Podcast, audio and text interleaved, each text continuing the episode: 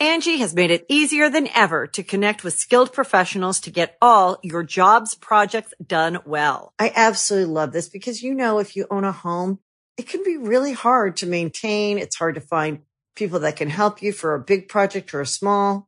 Well, whether it's in everyday maintenance and repairs or making dream projects a reality, it can be hard just to know where to start. But now all you need to do is Angie that and find a skilled local pro who will deliver the quality and expertise you need.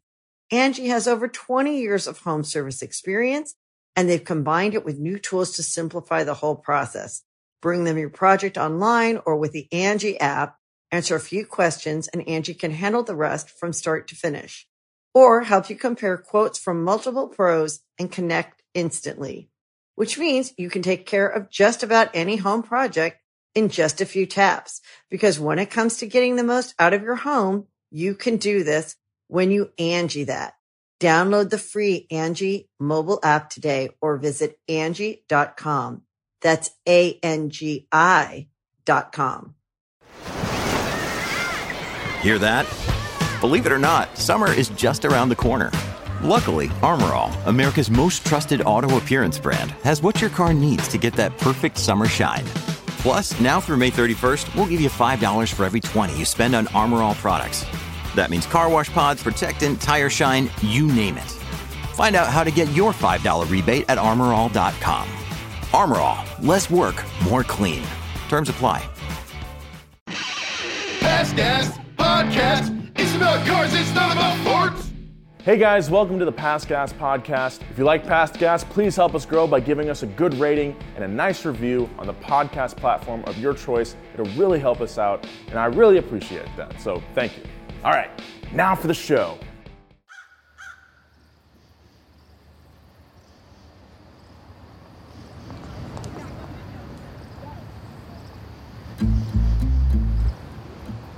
It was cold that evening. Not just the biting autumn air, but the concrete on which Georges Besse found himself lying on. Just moments before, George's driver was taking him home after a typical day at Renault headquarters in Boulogne-Billancourt. But this trip ended unlike any other evening because George would never make it to his front door. He lay on the cold ground, bleeding out from four gunshots to the chest. Two assailants fled the scene, abandoning the baby stroller they had hidden weapons inside. In seconds, Renault's president was dead. Who would want to kill the head of one of Europe's biggest automakers? How did he come to power in the first place? And what repercussions did this horrific act of violence have on the rest of the automotive world? This is the assassination of a Renault president.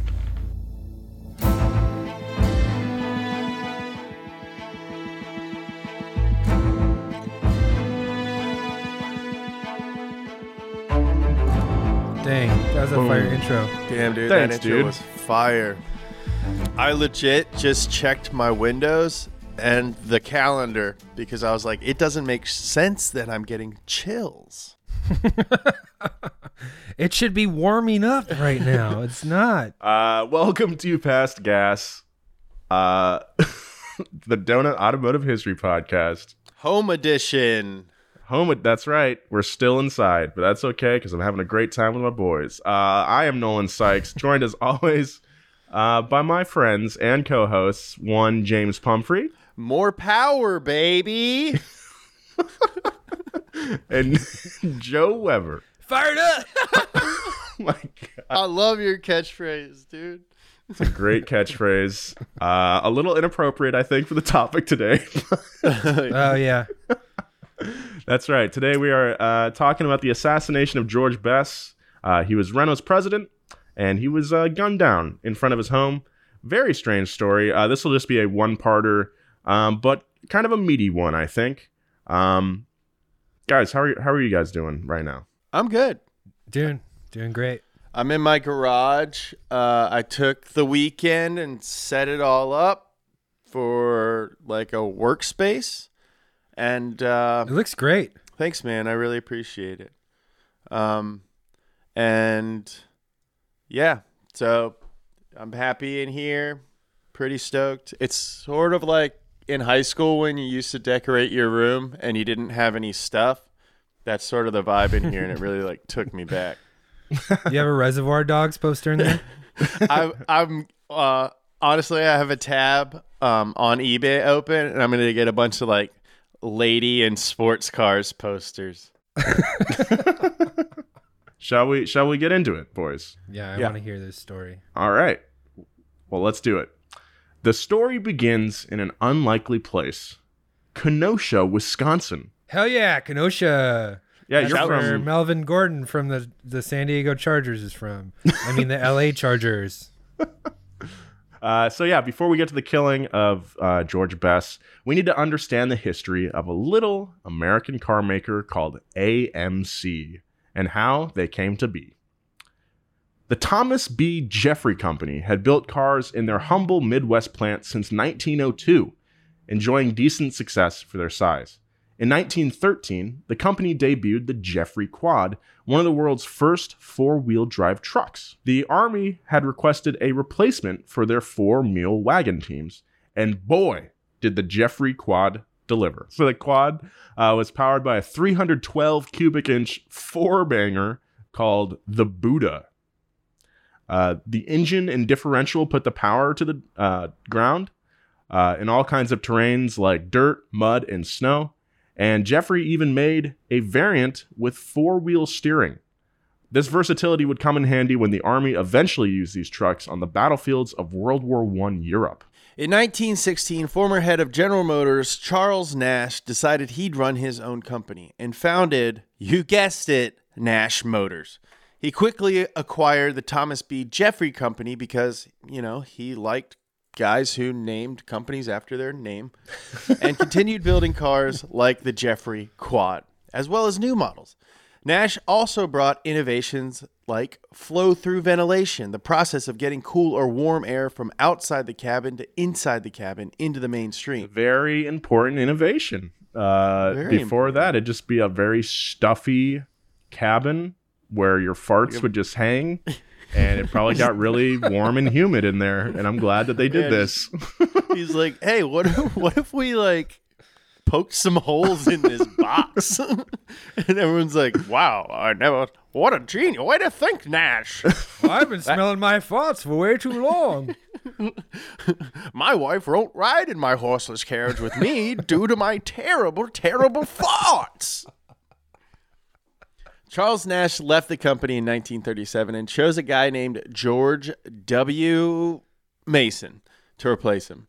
Mason had worked in the industry at companies like Studebaker, Chrysler, and for some enterprising brothers by the last name of Dodge. Yeah. You ever heard of him? this guy worked uh he was just like he had his uh hands in kind of the all of the early automakers so he knew what the heck he was doing. He learned the ins and outs of the industry during its fledgling stages, but for the last 10 years, George had been working for appliance manufacturer Kelvinator. hell yeah. Whoa dual uh, thought dude. Both said hell yeah. Named for William Thomson, the first Baron Kelvin. This guy discovered absolute zero, which, as you may know, is the lowest temperature possible in thermodynamics. It makes sense for a company that makes refrigerators to use his name. yeah i want my fridge to hit absolute zero so it takes seven hours for my pizza rolls to thaw out for sure Yeah, I don't want edible food. I want food that sticks to my tongue and face. You guys know that they they tried to uh, get absolute zero on Earth, and they can't do it because the the vibrations from around the world heated up just enough to keep it from absolute zero. Dude, I'm feeling those vibrations, man. Yeah, me too. dude, if there's one thing I can say about Earth, and like pretty much everybody says this, it's like vibes, dude. yeah everyone's everyone says that yeah Yeah, dude. Everyone's like, if you ask anyone from anywhere, even if they're not from Earth or whatever, you're like, hey, what about Earth? They're like, oh, vibes. oh you know you Dude, mean the- never the been, but I heard the vibes are pretty on point. I heard they can't even reach absolute zero, dude. Damn, that's pretty chill.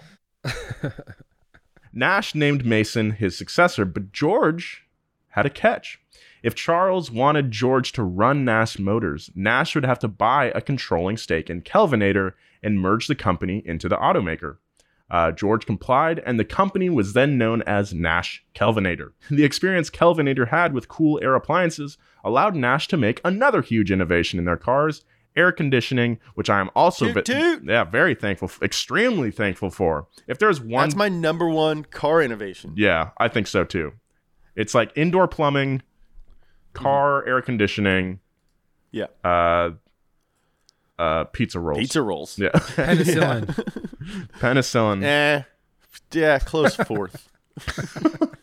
Shortly after the merger, Nash Kelvinator found themselves producing war machines once again with the outbreak of World War II. I mean, everybody who manufactured anything uh, anywhere in the entire world, you know, we cover like a lot of history stuff, both in this uh, and in Up to Speed and Wheelhouse, even. Um, World War One happened. They stopped doing what they were doing and started building stuff for World War One. And then they're like, okay, let's go back to doing what we were doing. And they do it for a couple years, and then it's like, ah, another one. And then it's like DJ Khaled, another one. and th- then they gotta like, it's like, all right, I guess we're not making cars or refrigerators or anything right now. We're making planes and bullets and stuff. So, yeah, for sure. um, which is sort of what's happening right now with respirators. Well, I mean, remember back to the uh, Ferrari uh, episodes that we first started out with. Um, it was Alfa Romeo was had to make uh, trucks, you know, war trucks as well at the same time. Yeah, Alfa Romeo, um, GM, Ford, uh, uh, Harley Davidson. Harley Davidson. Uh, who else? Any anybody? Volkswagen. Uh, they were on the bad guys team. Fender um, guitars. they had to make war guitars. I thought you were gonna Watch be, out! I thought you were going to be serious. So Nash Kelvinator began their wartime output in late 1941 when they started producing the Pratt and Whitney R2800 Double Wasp. Coolest now, this name air ever, cooled, dude. Double Uh, how many wasps? Two wasps. Two. What's Hey, more- what's the what's the scariest bug? A I don't know, a bee? No, scarier. Uh, a big bee? no, a wasp. Oh yeah, that is pretty scary. Two of them. Oh, f- This air cooled, two speed, supercharged radial aircraft engine had a capacity of 46 liters and my could produce 2,000 horsepower. I'm sure Jay Leno has a car powered by one of these. probably. This engine was used in Navy fighters such as the F4U Corsair, Yeah. a plane with bent up. That's one of those ones that um It's it has its wings, wings are very bend up? Yeah, its wings are very curved upward. Um because like at the bottom at the bottom part of that curve, that's where they put the landing craft, and that's so they could put a bigger propeller on the plane to help it take off Oh. and uh, go faster from because it had to take off from a ship. from a ship. That's correct. Yeah, from Yeah. a carrier. I, the Navy. Shouts to my Navy boys. Uh, I thought about joining the Navy for a long time. Um, and dude, just like aircraft carriers are the sickest stuff. Yeah, They're insane. they're, insane, so man. cool. So much going just on. like, dude, giant city on the water that they launch fighter jets off of. Yeah. No, this is what I thought. The F4U Corsair. So like, it's one of those bendy up wing guys. yeah, Yeah, I you, I can tell you like spent time uh, looking into joining the Navy because you you know you have the terminology down. yeah, the official term, the bendy up wing guys. No, but like the wings aren't only like um bowed. They to also fit fold the larger up, Propeller. yeah. They fold up so you can fit a, a lot more of them on a ship. yeah, yeah. Oh, Yeah. that's why. That's Yeah. cool. Nash Kelvin also developed a variant of the F6F Hellcat and another for the fearsome Northrop P61 Black Widow. Hell yeah. A twin engine, twin tail boom fighter designed specifically to fight at night. Hell yeah! These things are so yeah, sick. dude. These planes were typically painted dark colors like black and dark blue to blend in against the night sky and hunted their prey with onboard radar. It was the first of its kind. Nash Kelvinator was also the largest American producer of the most advanced yet overlooked machines of World War II helicopters. That's right. Uh, while most people associate helicopters with the Vietnam War and airborne cavalry, rotor driven aircraft were not uncommon during Dub Dub 2. Both the Axis and Allied powers relied on helicopters for uh, reconnaissance, search and rescue, and, uh, of course, supply runs. Uh, Nazi Germany was the first country to pioneer rotor driven technology and used helicopters as a powerful propaganda tool, flying their advanced machines as a show of military might and engineering prowess. A Russian immigrant to the US by the name of Igor Sikorsky started his own aviation firm in 1923, and by World War II, he was constructing helicopters for the US. Demand was so high for these aircraft that Sikorsky had to contract production to outside firms, uh, which uh, is, uh, as James mentioned, something pretty much every manufacturer did in wartime. That's also how Nash Kelvinator ended up producing those Pratt and Whitney engines. Nash Kelvinator was contracted by Sikorsky to produce the R6A helicopter, a two seater craft that could reach a top speed of 100 miles an hour. The British Royal Air Force used these helicopters to great effect in airborne observation roles. What they would do is like spot for artillery batteries mile, miles away, and you know they'd call out if uh, if the shots were getting close to their target or not. Um, Nash Kelvinator was able to produce A little two- to the right. All right, I'm going back up. Nash Kelvinator was able to produce 200 of these aircraft over the course of the war, which is more than Sikorsky and the rest of the aviation industry combined. Dude, I can't imagine anything more terrifying than riding 100 miles an hour in like a 1946 helicopter. Oh my god, that's so scary. like old cars, yeah, old cars are like pretty, you know, wonky to drive. Uh, like the inputs aren't very good and they're like kind of floaty and rickety at the same time. And there's no seat belts or anything. But you just imagine being like, Well, when the war ended, Nash Kelvinator pivoted back to customer automobile production. Uh, another company with a similar trajectory was Hudson Motor Car Company, based in none other than Detroit, Michigan. After the war, Hudson debuted new models, including the Super 6, which was notable for being about a foot lower than the competition, Yeah, but dude, having the was a low same boy. amount of room inside. Dude, sleek, just like low. They're so It's like the Lancia Stratos of its time. I really want one of these things, man. They're so cool looking. I'm really I wish- be- because of the script, I'm like super into like post-war uh sedans now. Uh the older I get, the more I like stuff like that. Like when I was younger, I was like, why would you even care? But I don't know if I mentioned this in the last podcast, but it's still going. Uh, I was the other day, I was like watching um, Little Women with Casey. And, okay, it's, you know, we're watching a lot of stuff. It's quarantine. And uh, I, I found myself being like, man, that is a nice carriage. like, look how I wonder who the that coach builder was. right? yeah. So I like can totally see like 50 year old me. Like that's my like project is I like have a barn and I'm restoring this like 1919 horse drawn carriage. Just like it's like period correct, but I'm making a few upgrades. Yeah, Yeah, it's slammed. you put some you put some rotiforms on it. Yeah, yeah. It's, it's like just dumped on bags. That would, I'm, I kind of want to see that now. That's that'd be sick. yeah, dude, and just like just a ripped horse. Like I no. got this horse no you got to I got slam the horse, horse. too. You have like a like a little like a little Yeah. miniature horse. yeah, just like a short but like stocky, like Super buff. buff horse, just like the buffest horse. I got him from Hungary. They're they're the only people that make this kind of horse. All he eats fast. is creatine. yeah, he's he, he's one of the only. They're the only horse breed who eats meat. and it's like he's not fast, but he he'll pull a stump out of the ground. He's like the diesel horse. yeah, that's his name, Joe. That's his name. Oh, dude, this gets His name is diesel dude. Vincent Diesel. Hell yeah. Um, anyway, so the, the Super Six was again notable for being lower than the competition, um, but having the same amount of room. Uh, the advanced unibody chassis had a very low center of gravity, which improved cornering ability. Hudson embraced performance with the release of the Hudson Hornet. Uh, if you've ever seen Cars, that is a Hudson. The old, old Hud, guy, yeah, right? It's the Hudson Hornet. is yeah. a yeah, he's the Hudson Hornet. Was a two door coupe powered by a big bore 308 cubic inch straight six engine. The engine's dual carburetor setup meant the Hornet could not only hang with V8 powered competitors like the Chevy at ovals, but it could beat them too. The Hudson Hornet cleaned up at circle tracks through the late 40s and early 50s, and according to one allpar.com article, Great website. great website, the racing success might have been the only thing keeping the large Hudson coupe in production.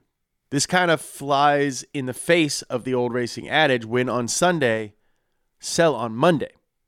And the Hornet wasn't doing big numbers, but Hudson kept it around because it was kicking absolute booty toot on the track. Yeah, it was so dominant, but Hudson was still a pretty small automaker. They weren't selling, they weren't competing with Chevy sales wise, but because, uh, because they just kicked Chevy's ass so hard, they they had they had no choice but to keep it in production. You know. We'll get back to more past gas, but right now, a word from our sponsors.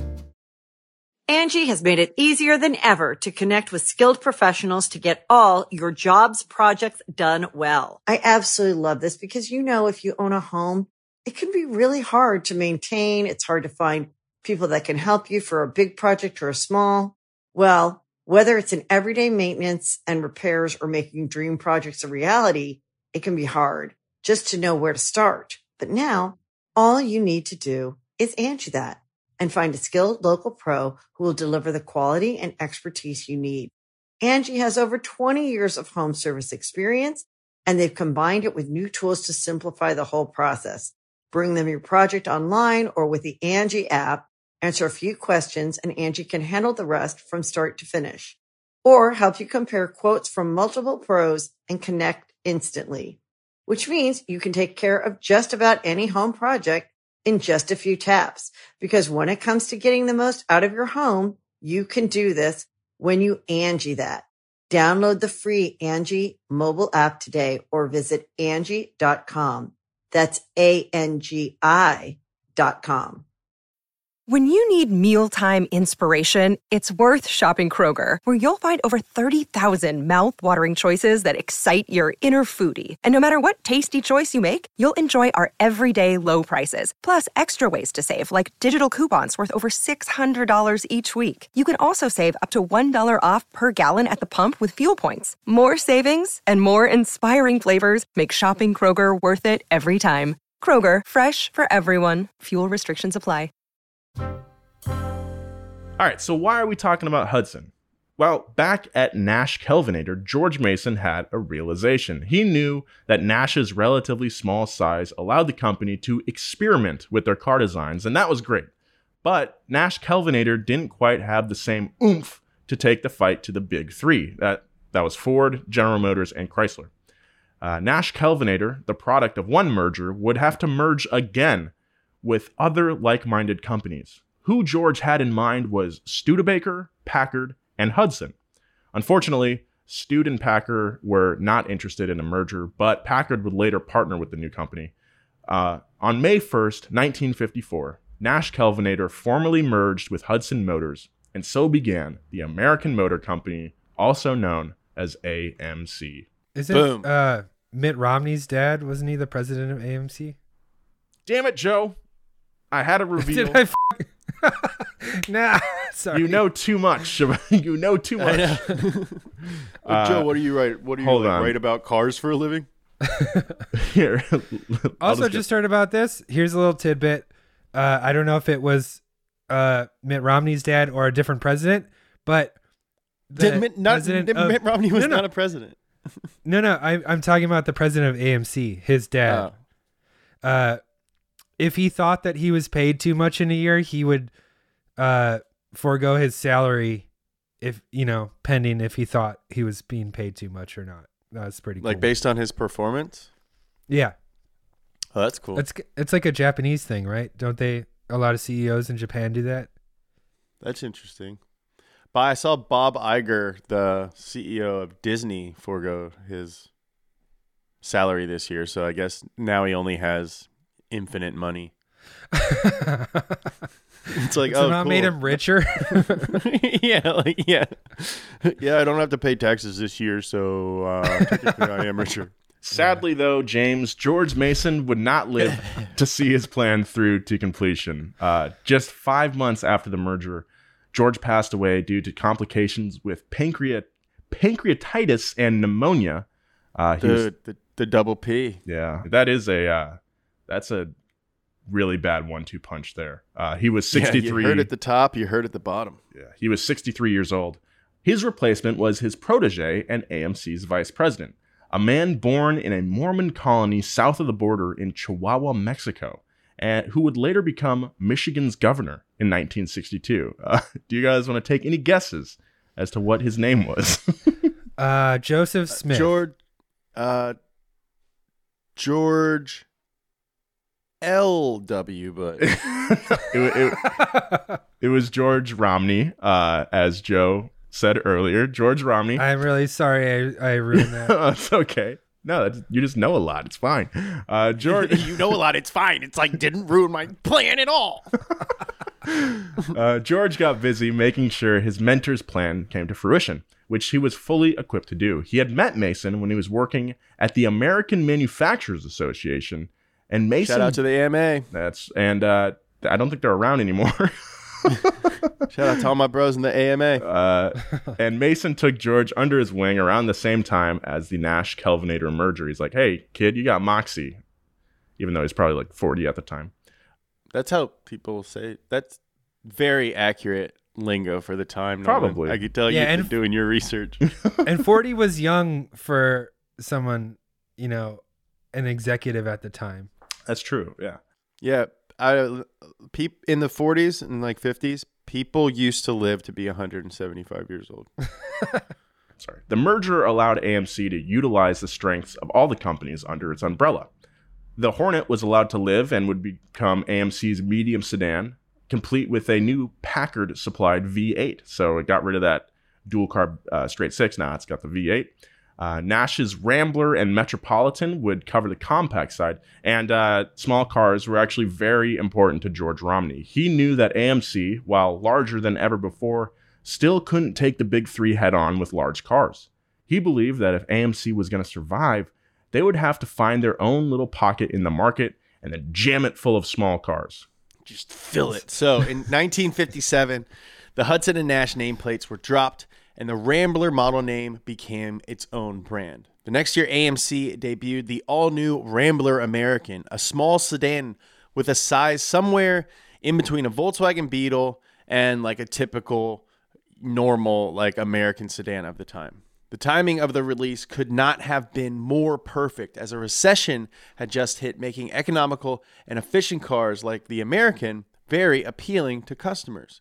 George's hunch paid off and sales doubled in 1958 compared to the previous year. Apparently, small was big. Nice, James. yeah, thank you. Compact cars weren't the only standout models AMC had in the stable. Despite Rambler being laser focused on economy, releasing ads with slogans like, Why don't we enter high performance Rambler V8s in racing? Because the only race Rambler cares about is the human race. Nice. That's Wow. a weird campaign. That's long. it kind of, yeah, it doesn't really uh, roll off the tongue very well. Uh, Oh, But- wait, maybe I can deliver it better. I think I can deliver it better. All right. This is like how I feel like it was pitched. all right, let's in hear the it. room. Let's hear it. So it's like, you know, seeing the poster right behind it, it things covered it up. It's like, why don't we enter high performance Rambler V8s in racing? And like all the exact, that's the ad guy talking. That's the Don Draper. Yeah. And then all the execs get like nervous because they've already told him they don't want to mention that. Okay. They don't want to Yeah. bring it up. They're like, oh God, what's this guy doing? And then he pulls the reveal because the only race Rambler cares about is the human race. oh yeah, I love it. Oh, yeah, I love it. oh, okay. really okay. good. Yeah, you, you See, had me I- nervous there for a sec. Yeah. Can I give a, And then he can just- I give my take on it? Sure. Yeah, I'd love to hear it. I think it's more of just like a joker. So he's like, okay. why don't we enter high performance Rambler V8s in racing?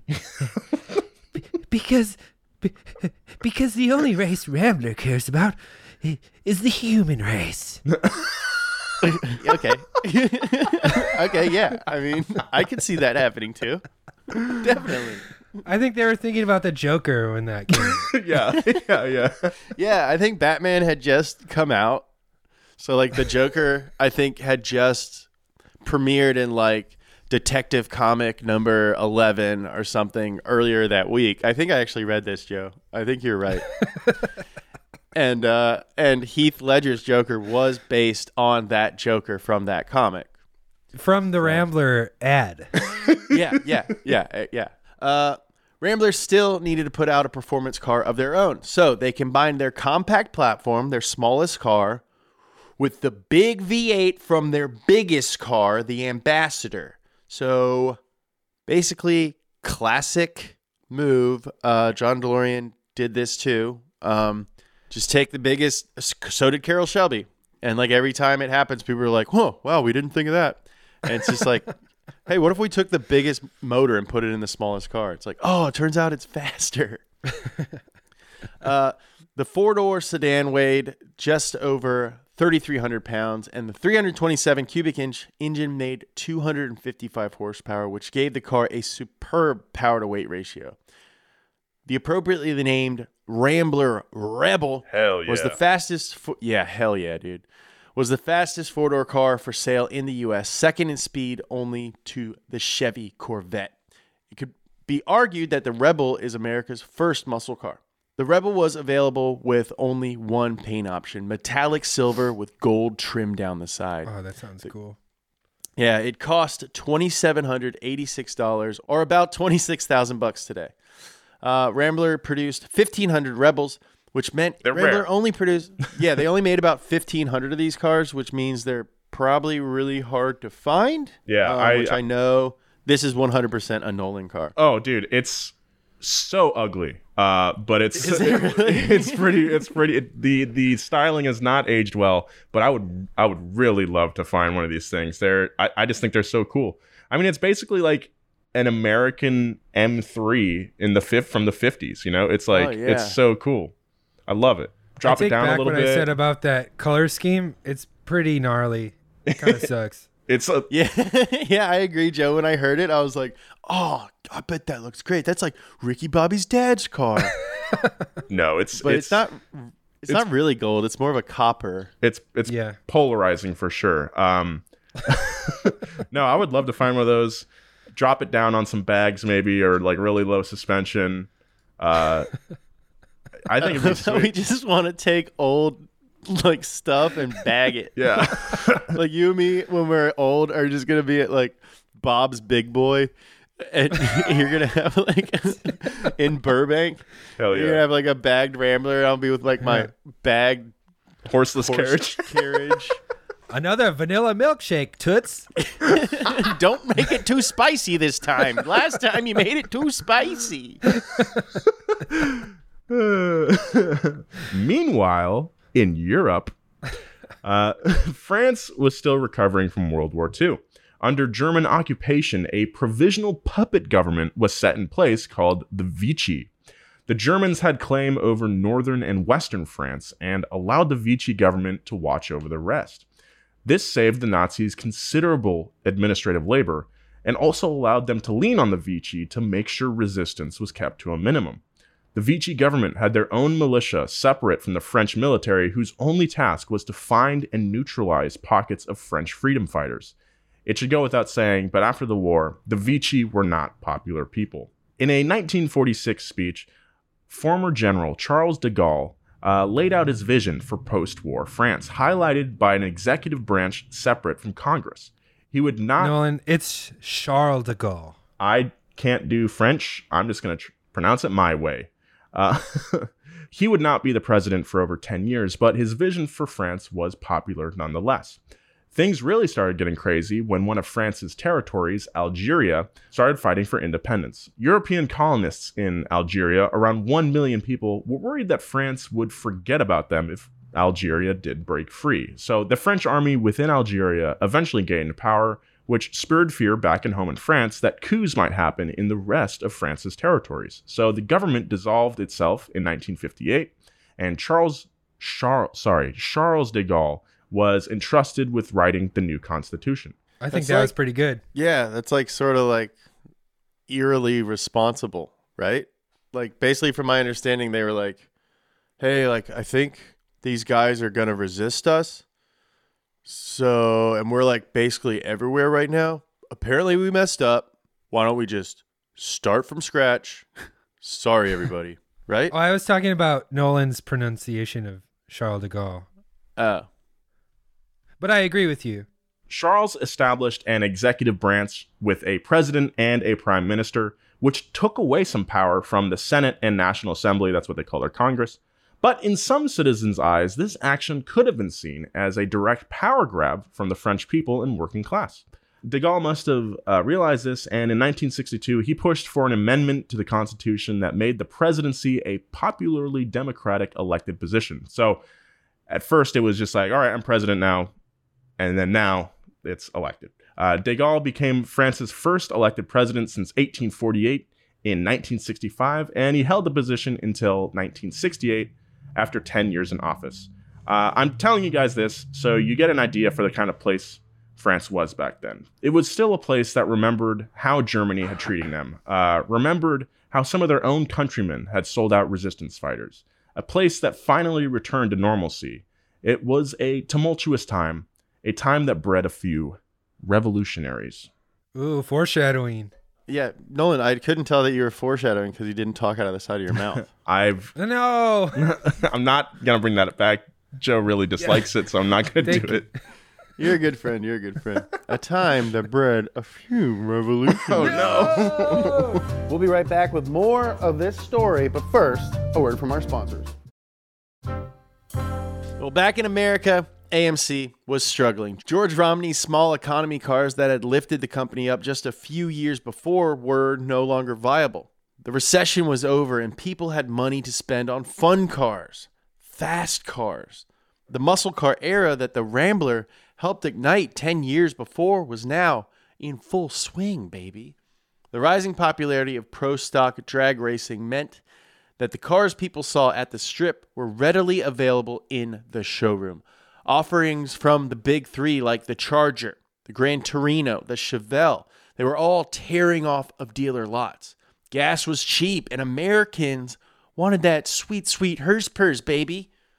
Now, in addition to the OG Rambler, which entered its fifth generation in 1968, AMC also introduced what would become its most famous model. AMC needed an answer to Detroit's pony cars, the Mustang and the Camaro. The Mustang, in particular, was a freaking game changer for the industry. It was cheap, it was fun, and Ford sold literally millions of them. Venture capitalist Robert Beverly Evans saw what Ford was doing and thought AMC should do the same. So he bought 200,000 shares of AMC and quickly gained a seat on the board of directors. AMC's mission was to beat Mustang. To do that, they built a car named after a stick that you throw. The spear. it was ah no close close. the AMC Uh, the fetch, the fetch, the harpoon. harpoon. Uh, no, no, cl- you're warmer. uh, stick that you throw. Uh, uh, nunchuck? No. Um, That's two sticks. Nunchuck. the devil stick, the diabolos. Uh, It was called the AMC Javelin. ah, there you go. Oh man. Now, the Javelin shared many characteristics with the Mustang. It was two door coupe with fastback styling that looked like it was made for the racetrack. So AMC took it to the racetrack. But they didn't go the typical route and race it at NASCAR ovals just yet. As Executive Vice President Roy Chapin didn't think they could compete with the established programs like Ford and GM. AMC took the Javelin racing. Now I'm talking honestly, as far as like the way cars look, this is the coolest kind of racing, I think, in the history of In racing. terms of That's what I personally think. Yeah. I'm talking about Trans Am racing. Yeah, road racing, baby. The Sports Car Club of America's Group 2 was the place to be for amateur racers looking to prove their worth behind the wheel of the two door sports car. Group 2 had three classes based on engine displacement, anywhere from less than one liter, I can't imagine what kind of cars those were, uh, all the way to five liters. Uh, in the series first in the series' first year, the SCCA hosted 50 Group 2 races all across the US.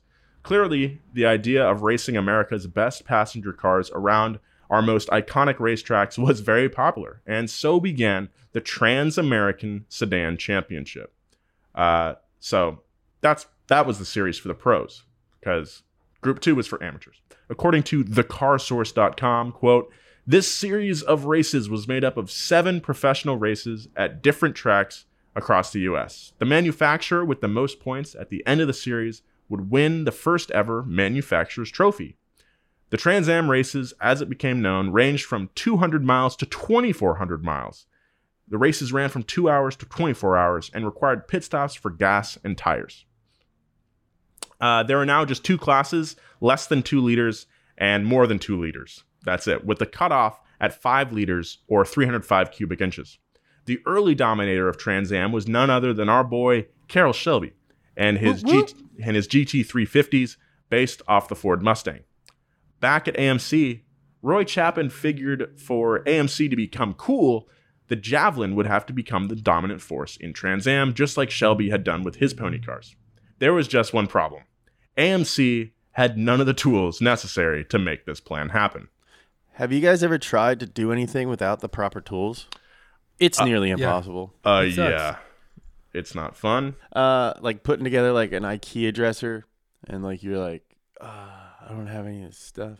Oh man, I can't put together my my my skull hobbin. Yeah, it's like just like, oh, my tools are at work. Oh no, I, my hands are gonna hurt now. Oh man, I really want to put together my Warhammer army, but I don't have tiny paintbrushes. Uh, I really for a while I was looking into Warhammer stuff just because um, you know Dude, why not? Should totally do Warhammer. Dude, I think yeah. Is there like a game involved with it? Could we like play each other or something? We could play the computer think so. version easiest. I think. Yeah. Well, I'm just saying like I've I've also been looking into hobbies, you know, considering the current Yeah. situation, and uh I'm looking at like RC stuff. Oh, RC for Um, sure. I'm getting back. but- into that. Yeah, maybe like just like scale models in general that don't move. Um, I don't know, but we can we can talk offline about this. But uh, uh, you mentioned a hobby. I am 100% down, and I think it'd be fun if we all got into the same one. I think that'd be super fun. Yeah, sweet. Uh, can't I can't. Well, let's get through this script so we can talk about it. Racing programs at the big three manufacturers were defined by their performance divisions, race engineering departments, and engine development teams. Developing a car that can be both a consumer success and winner at the track took a lot of resources, resources that AMC lacked. But somehow, AMC managed to scrape together two seasons running on the absolute minimum imaginable for a factory team. Now, in 1968, they were the only team to finish every race, earning them a third place finish out of three manufacturers. yeah, not bad. Earning, yeah, yeah, it's not good. Yeah.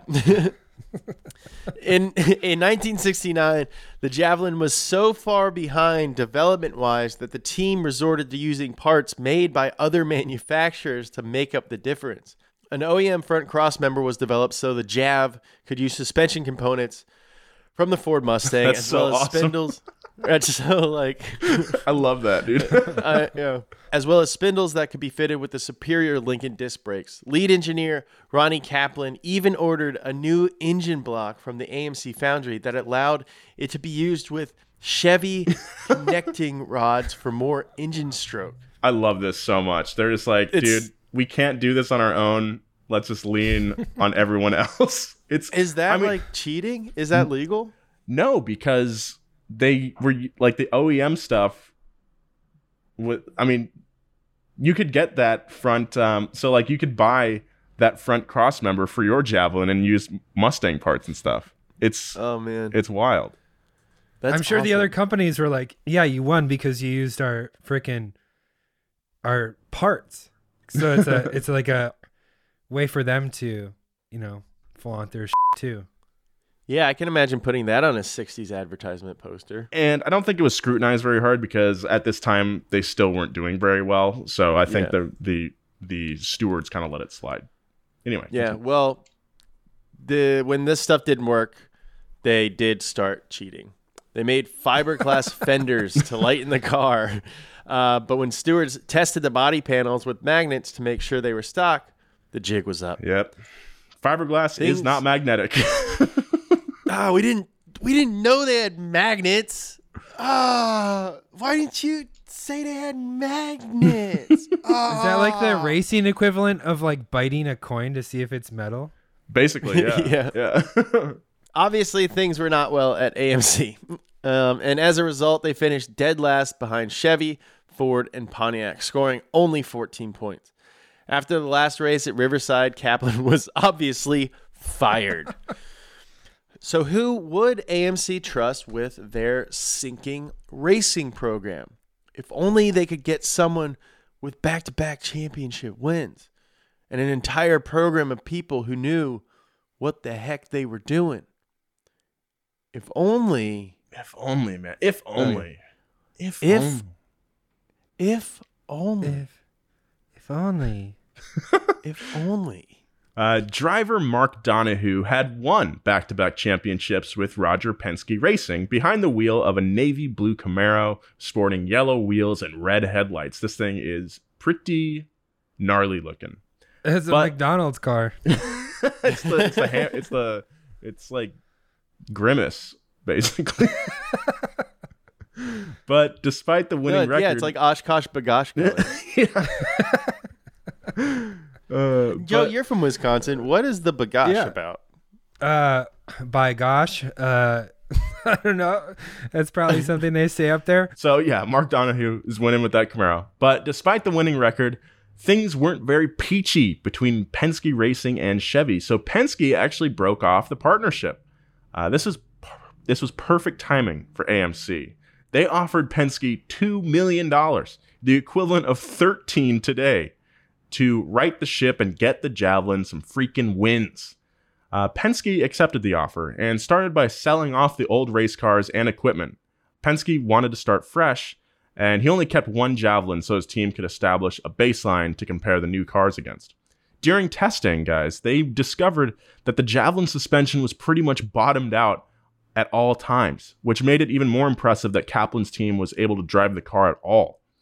Penske engineer Ron Cox redesigned the entire rear suspension and also came up with a system that allowed the team to change out brake disc rotors as easily as brake pads, which helped them immensely during longer races because they spent less time changing those components out. Oh, for sure. The other teams were never able to figure out how the Penske team did that, and but unfortunately, that's about the only thing the Penske Javelin team was able to pull off that year. The car was plagued with oil-starving issues that they were never able to figure out. Penske was able to win three races that year, falling short of its preseason promise of winning seven. So I just imagine like the whole crew like after the season, and they're just, they're just like feeling real down on their luck and just like sad, and they're like, one guy like pipes up and he's like, "Well, at least we can change our brakes really fast." Everyone's like, "Yeah, I mean that's something, right?" Yeah. And then then they just like look back into their beers. Now, a rule change for 1971 meant that the cars could run with a dry sump setup, meaning the engine's oil was stored outside of the engine, and that solved the starvation problems that ruined their previous seasons. That is a very, very fortunate rule change. Yeah. Well, it's one like Penske. uh, Uh, if you can imagine this, Penske uh, lobbied heavily for this rule. Yeah, change. yeah. I imagine so, Implemented. like they like figured out like, all right, here's what we need to win, and he, I think he may have greased some palms and taken some guys out for some big old just honking steak dinners. Uh, I want to make a just like no one would watch it, but maybe a movie about just the um the lobbying for that rule change. um, it was a very good rule change, and now that the car could run, the Javelin was an absolute missile at the track, fulfilling Penske's promise of seven wins, finally earning AMC the championship they set out to get four years earlier. But the victory was bittersweet, as the other factory teams had backed out, citing the rising costs of Trans Am racing. Ugh, that sucks, dude. So AMC wasn't able to claim that they had beat Ford, Chrysler, and GM. even if their competition was still driving them on track. However, the win did cement the brand as a plucky underdog and made the Javelin an all time classic.